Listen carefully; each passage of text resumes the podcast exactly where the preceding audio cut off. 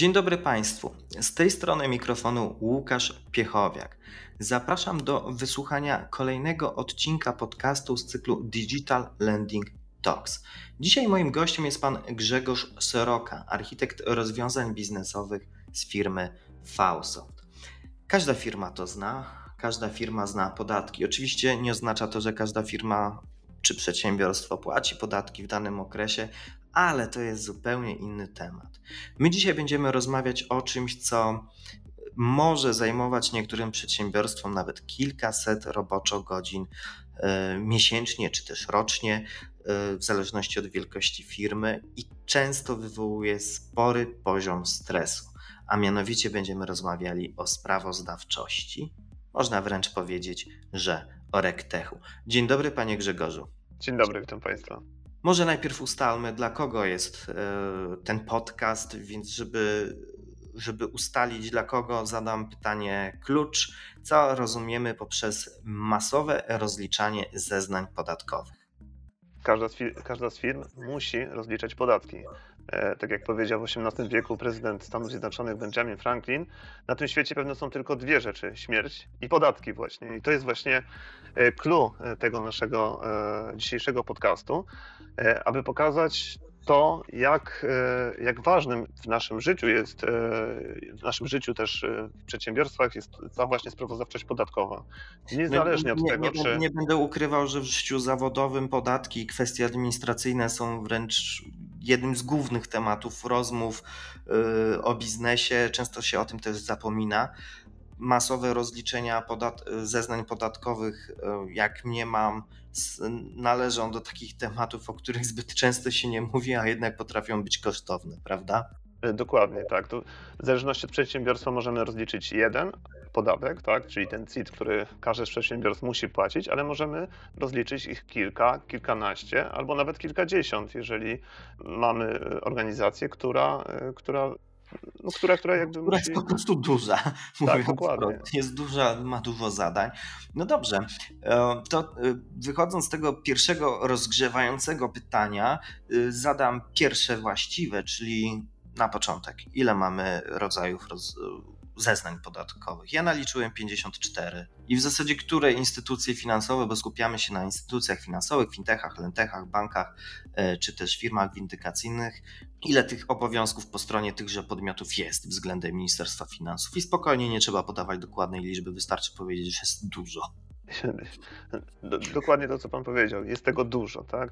Obecnie system podatkowy w Polsce wyróżnia 17 rodzajów podatków, a każdy z tych podatków ma ileś e, różnego rodzaju wzorów e, informacji, które musimy składać. No, taki na przykład najbardziej popularny dla przedsiębiorców CIT-8 zawiera 14 różnego rodzaju dokumentów, które musimy złożyć w ramach tego jednego, jednego podatku składanego co roku. Jeszcze, jeszcze raz, dokładnie jaka liczba? 14? 14, tak, jedna 14. deklaracja główna i 13 załączników. No to łatwo sobie wyobrazić. Mamy powiedzmy średniej wielkości przedsiębiorstwo typu fintech, które mm, może nie skupiajmy się na usługach, ale musi na koniec kwartału przygotować tych zeznań kilkadziesiąt, no kilkadziesiąt, to taka spokojna liczba, niech będzie, że kilkadziesiąt. I co ona ma zrobić? Czy może to zautomatyzować? Bo to, że można to ucyfrować, że jest to zdigitalizowany proces, to już wiemy, ale czy on może być zrobiony mm, w sposób automatyczny? Myślę, że, e, że tutaj, e, jeżeli chodzi o podatki i te operacje, które musimy wykonywać co roku, co miesiąc, co kwartał, to jak najbardziej automatyzacja jest procesem, który nawet powinniśmy zaimplementować w naszym przedsiębiorstwie. To nie może być tak, że co miesiąc e, przygotowujemy te same dane, co miesiąc je w ten sam sposób przetwarzamy i i wytwarzamy te same sprawozdania. To jakby e, przeczy idei nowoczesności, nowoczesnej technologii i nowoczesności przedsiębiorstwa, tak? Więc tutaj jakby. Dlatego też o tym mówimy, bo często jest tak, że przedsiębiorstwo na zewnątrz wygląda bardzo profesjonalnie, bardzo cyfrowo, ale wewnątrz te procesy niekoniecznie. I sprawozdawczość w tym względzie czasami bywa właśnie takim, no, jak to w łańcuchu, słabym elementem, tak? Słabym ogniwem, który generuje poważne koszty. Ja się zastanawiam nad tą automatyzacją, bo wspominał Pan o danych, że się je pobiera z konkretnych źródeł, żeby nie tworzyć cały czas tych samych szablonów dokumentów. Jakie to są mniej więcej dane? O jakie dane może nam chodzić? To w zależności od tego, jaki mamy podatek, to są różnego rodzaju dane, tak? No, weźmy na przykład y, podatek od nieruchomości. To są różnego rodzaju informacje o nieruchomościach, które nasze przedsiębiorstwo posiada, a za które co roku musi, y, musi jakby wytworzyć pewnego rodzaju deklarację, która opisuje nam wszystkie informacje na temat y, naszego, naszego przedsiębiorstwa. Tak.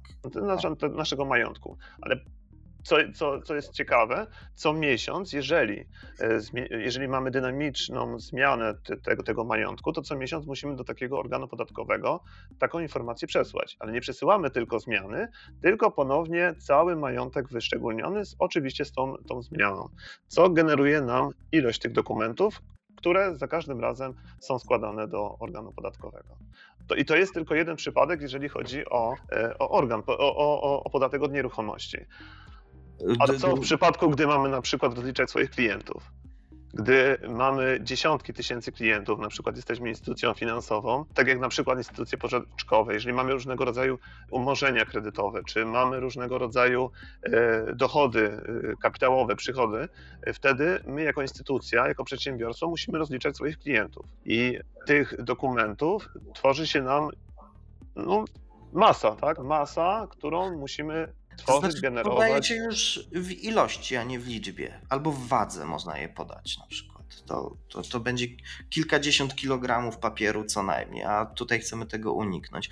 No wspomniał Pan o instytucjach pożyczkowych. Mamy ich ponad 500. Do tego jeszcze 100 małych instytucji, ponad 100 małych instytucji płatniczych, 40 krajowych, czy, czy więcej, czy mniej, krajowych instytucji płatniczych, kilkadziesiąt banków, kilkaset banków spółdzielczych i cała masa jeszcze innych firm jak pan widzi w tym kontekście, y, bo te firmy się różnią, wszystkie od siebie się różnią, w kontekście adopcji technologicznej, czy one są na przykład kiedy taka firma może określić swój poziom dojrzałości do tego, żeby zaadoptować rozwiązanie takie, jakie Państwo firmują, czyli e, False of Tax Reporting? Kiedy, kiedy jest to właściwe, kiedy należy to rozważyć, i teraz pytanie, kiedy poznać, że dane rozwiązanie jest dobre, a kiedy, po czym klient może poznać, że dane rozwiązanie jest właśnie dla niego? Wspomniał Pan o y, platformie Fausto Tax Reporting. Tak, jest, jest to właśnie platforma agregująca wszelkiego rodzaju podatki w jednym miejscu. I to jest dosyć istotne. My tak naprawdę jako firma Falsoft dostarczamy oprogramowanie dla bankowości, dla finansów, między innymi dla instytucji też pożyczkowych. I jednym z takich narzędzi jest właśnie platforma False of Tax Reporting, która powstała kilkanaście lat temu jako produkt, mały produkt podatkowy dla jednego z największych polskich banków. W tej chwili jest to główna platforma rozliczeniowa banku, nie tylko tego, bo, bo, bo jest wdrożona też w innych instytucjach finansowych, też u e, firm doradczych, pozwala naszym klientom zaoszczędzić czas przede wszystkim na tym, aby, aby te a wszelkiego czas, rodzaju. A czas to pieniądz. No y, okej, okay. rozumiem, że tworzenie tego rodzaju technologii jest odpowiedzialnym zadaniem. Przede wszystkim dlatego, że prawo się w Polsce zmienia szybko, nagle coraz więcej energii trzeba poświęcić na to, żeby zrozumieć, co się dzieje w tych polskich przepisach podatkowych i administracyjnych. Wcale nie jest łatwiej. Też jest dużo szumów informacyjnych. Zapewne Państwa klienci często zadają, lub potencjalni klienci zadają to pytanie. Co z niezawodnością systemu i aktualnością? Dlaczego pytam o niezawodność? Bo wszyscy wiemy, jak działa biznes, że wiele rzeczy się robi na, a szczególnie związanych ze sprawozdawczością, co widać po przeciążonych serwerach na koniec danego okresu rozliczeniowego, że często z tą niezawodnością może być kłopot, a te kłopoty to mogą być poważne problemy finansowe. Więc pytam tutaj wprost, jak o to dbacie? Tak jak powiedziałem wcześniej, platforma, którą, e, którą stworzyliśmy, jest platformą znaczy, ciężko mi odpowiedzieć na Pana pytanie. Z jednego podstawowego nie, pytania. Z jednej kwestii, z tego względu, że nie mieliśmy jeszcze nigdy y, problemu. Tak, działamy od kilku lat, kilkunastu nawet lat, jeżeli chodzi o sprawozdawczość podatkową, i jeszcze nigdy nie przydarzyła nam się sytuacja, że czegoś nie udało nam się dowieść na czas, że nawet w ten ostatni, w ostatnim okresie rozliczeniowym, gdy wiemy, że jest strasznie gorąco, coś się nie wysłało, coś, coś nie zadziałało, myślę, że to, to, jest, to jest zasługa tego, że jest to rozwiązanie, że nasze rozwiązanie jest dosyć mocno przemyślane i zbudowane w oparciu o dialog z naszymi klientami. To znaczy wiemy, co jest dla nich najważniejsze. Wiemy też, co jest po stronie ministerstwa ważne, żeby, żeby, żeby, żeby, żeby dostarczyć dobre dane, dobre, dobre sprawozdanie. I staramy się y, robić tak, żeby ta nasza platforma Household Tax Reporting za każdym razem była przygotowana na to, na, na, różnego rodzaju nieprzewidziane sytuacje. I y, nawet jeżeli, y, nawet jeżeli tego okresu już nam zostaje stosunkowo mało, to, to wiemy, że i tak zdążymy. No jest to po prostu, wydaje mi się, że dojrzałość po prostu, do, do, doświadczenie i dojrzałość samego narzędzia. Jeszcze tak, tak jeszcze taka anegdota, jeszcze tutaj, jeżeli, jeżeli, jeżeli mogę, bo chciałem też powiedzieć, że to jest pierwszy system, który integrował się z systemem Ministerstwa Finansów, jeżeli chodzi o deklarację, pierwszy w historii. I system, który podczas y, tego pierwszego rozliczenia już N lat temu, powiedzmy, z jednego z największych polskich banków, zapchał stronę ministerialną. To znaczy, my jakby byliśmy przygotowani na to, że, e, że, że tych sprawozdań, e, te sprawozdanie wytworzyliśmy, ale po prostu po drugiej stronie nie, nie, nie wyszło tak, jak, jak powinno wyjść. Nie dziwi mnie to, w ogóle mnie to nie dziwi. E, panie Grzegorzu, jakie pytania najczęściej zadają Państwo klienci związane ze sprawozdawczością? Jakie są ich największe obawy zwykle? To, to już o czym Pan mówił, naj, największymi obawami jest e, przede wszystkim to, czy jest to system niezawodny, czy, e, czy i w jakim okresie jesteśmy w stanie dostosować się do, e, do zmian przepisów. No, sami widzimy, jak te przepisy dynamicznie są zmieniane.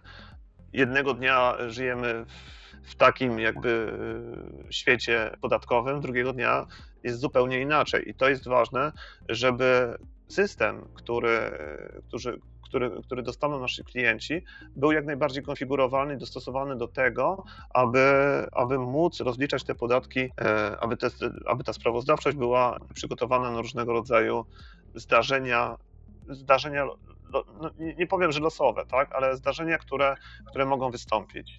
No tak jak teraz, no, e, nowy Polski Ład, Chciałem o to zapytać, bo, bo wciąż nie wiadomo, czy będzie wdrożony, czy nie, i, miałem właśnie o to zapytać. No to jeżeli chodzi o Nowy Polski Ład, to my już przygotowujemy się do Nowego Polskiego Ładu, pomimo tego, że jakby y, te założenia są dosyć takie mgliste jeszcze na ten moment. Na ale aby... aby... legislacyjnej wciąż są.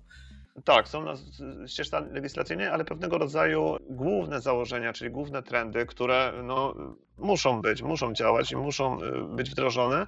My, jako, y, jako ta instytucja, która dostarcza właśnie naszą platformę Fossil Tax Reporting dla największych, y, największych graczy na rynku, no, musi po prostu spełniać odpowiednie standardy i to, żeby że, żeby, żeby, żeby... Musi, trzeba być gotowym. I Dokładnie. a propos tej, tej gotowości, bo ja często spotykam się z różnymi fintechami, firmami, które pytają się między innymi o różne rzeczy, o modele biznesowe. Rzadko kiedy w ogóle ktoś pyta o sprawozdawczość, koszty tej sprawozdawczości. I takie może trzy, może trzy to nie, chociaż jedna rada dla takich początkujących firm, czy, czy które myślą o tym, żeby ta ich skala biznesu była oczywiście na tym poziomie, że ta sprawozdawczość, automatyzacja sprawozdawczości by ich objęła. Jakieś takie rady dla nich, jak do tego podejść, do tego e, wdrożenia informatyzacji tego zakresu. Nieważne jaka jest skala biznesu, nieważne jaka jest skala przedsiębiorstwa, tak jak mówiliśmy od samego początku, podatki są czymś, czy sprawozdawczość podatkowa jest czymś, e, co każda z instytucji musi musi jakby e, wdrożyć e, w ramach swojej, swojej działalności. I to nieważne, czy, czy, czy mamy ten jeden podatek, czy mamy ich kilka, czy kilkanaście. Ważne jest to, żeby próbować przynajmniej przyna znaczy zacząć od jednego jakiegoś procesu i w kolejności go rozbudowywać. I tak, Czyli ja nie taki... odkładać tego na ostatnią chwilę, tylko od razu metodycznie do sprawy podejść rozsądnie. Dokładnie. Y, no i zastanowić się na tym, co tak naprawdę, co nam najwięcej czasu zajmuje, no bo też to jest tak, że, że widzimy, że pewnego rodzaju procesy są dłuższe od innych, a szczególnie tutaj, jeżeli chodzi o sprawozdawczość podatkową, o podatki, można zaobserwować pewnego rodzaju powtarzalne elementy, które przewijają nam się z każdego miesiąca, z każdego kwartału, czy też roku rozmawia, w zasadzie rozmawiając na temat automatyzacji sprawozdawczości, nie sposób nie wspomnieć o czymś takim jak korzyści wynikające z wdrożeń tego rodzaju, bo one niewątpliwie polegają na tym, że czasu się sporo zaoszczędzi, być może też i niezawodność i aktualność y, jest większa i też pewnie udaje się uniknąć dużej liczby błędów. Czy są jeszcze jakieś korzyści, o których warto wspomnieć? Myślę, że oprócz tego, że mamy sprawozdawczość, też mamy kontrole podatkowe. A, tak. To jest coś, co spędza sens powiek wielu podatkowych w każdym przedsiębiorstwie. Tak. Więc e, według mnie fajnie by było, gdyby wszelkiego rodzaju informacje podatkowe e, były w jednym miejscu, tak, żeby to, była, żeby to był jeden zbiór, żeby to nie było tak, jak to mamy w wielu instytucjach, że mamy ileś tam Exceli, każdy jest przygotowany na, y, na inną okoliczność. na inną okoliczność, pewnego rodzaju podatki. I teraz, jak chcemy na przykład prześledzić sobie, co działo się miesiąc, trzy, ale nie wiem, rok, dwa lata temu, to musimy zebrać iluś tam pracowników, musimy zebrać ileś tam e, różnego rodzaju narzędzi i zastanawiać się, e, dlaczego e, to zostało tak zaraportowane, a nie inaczej.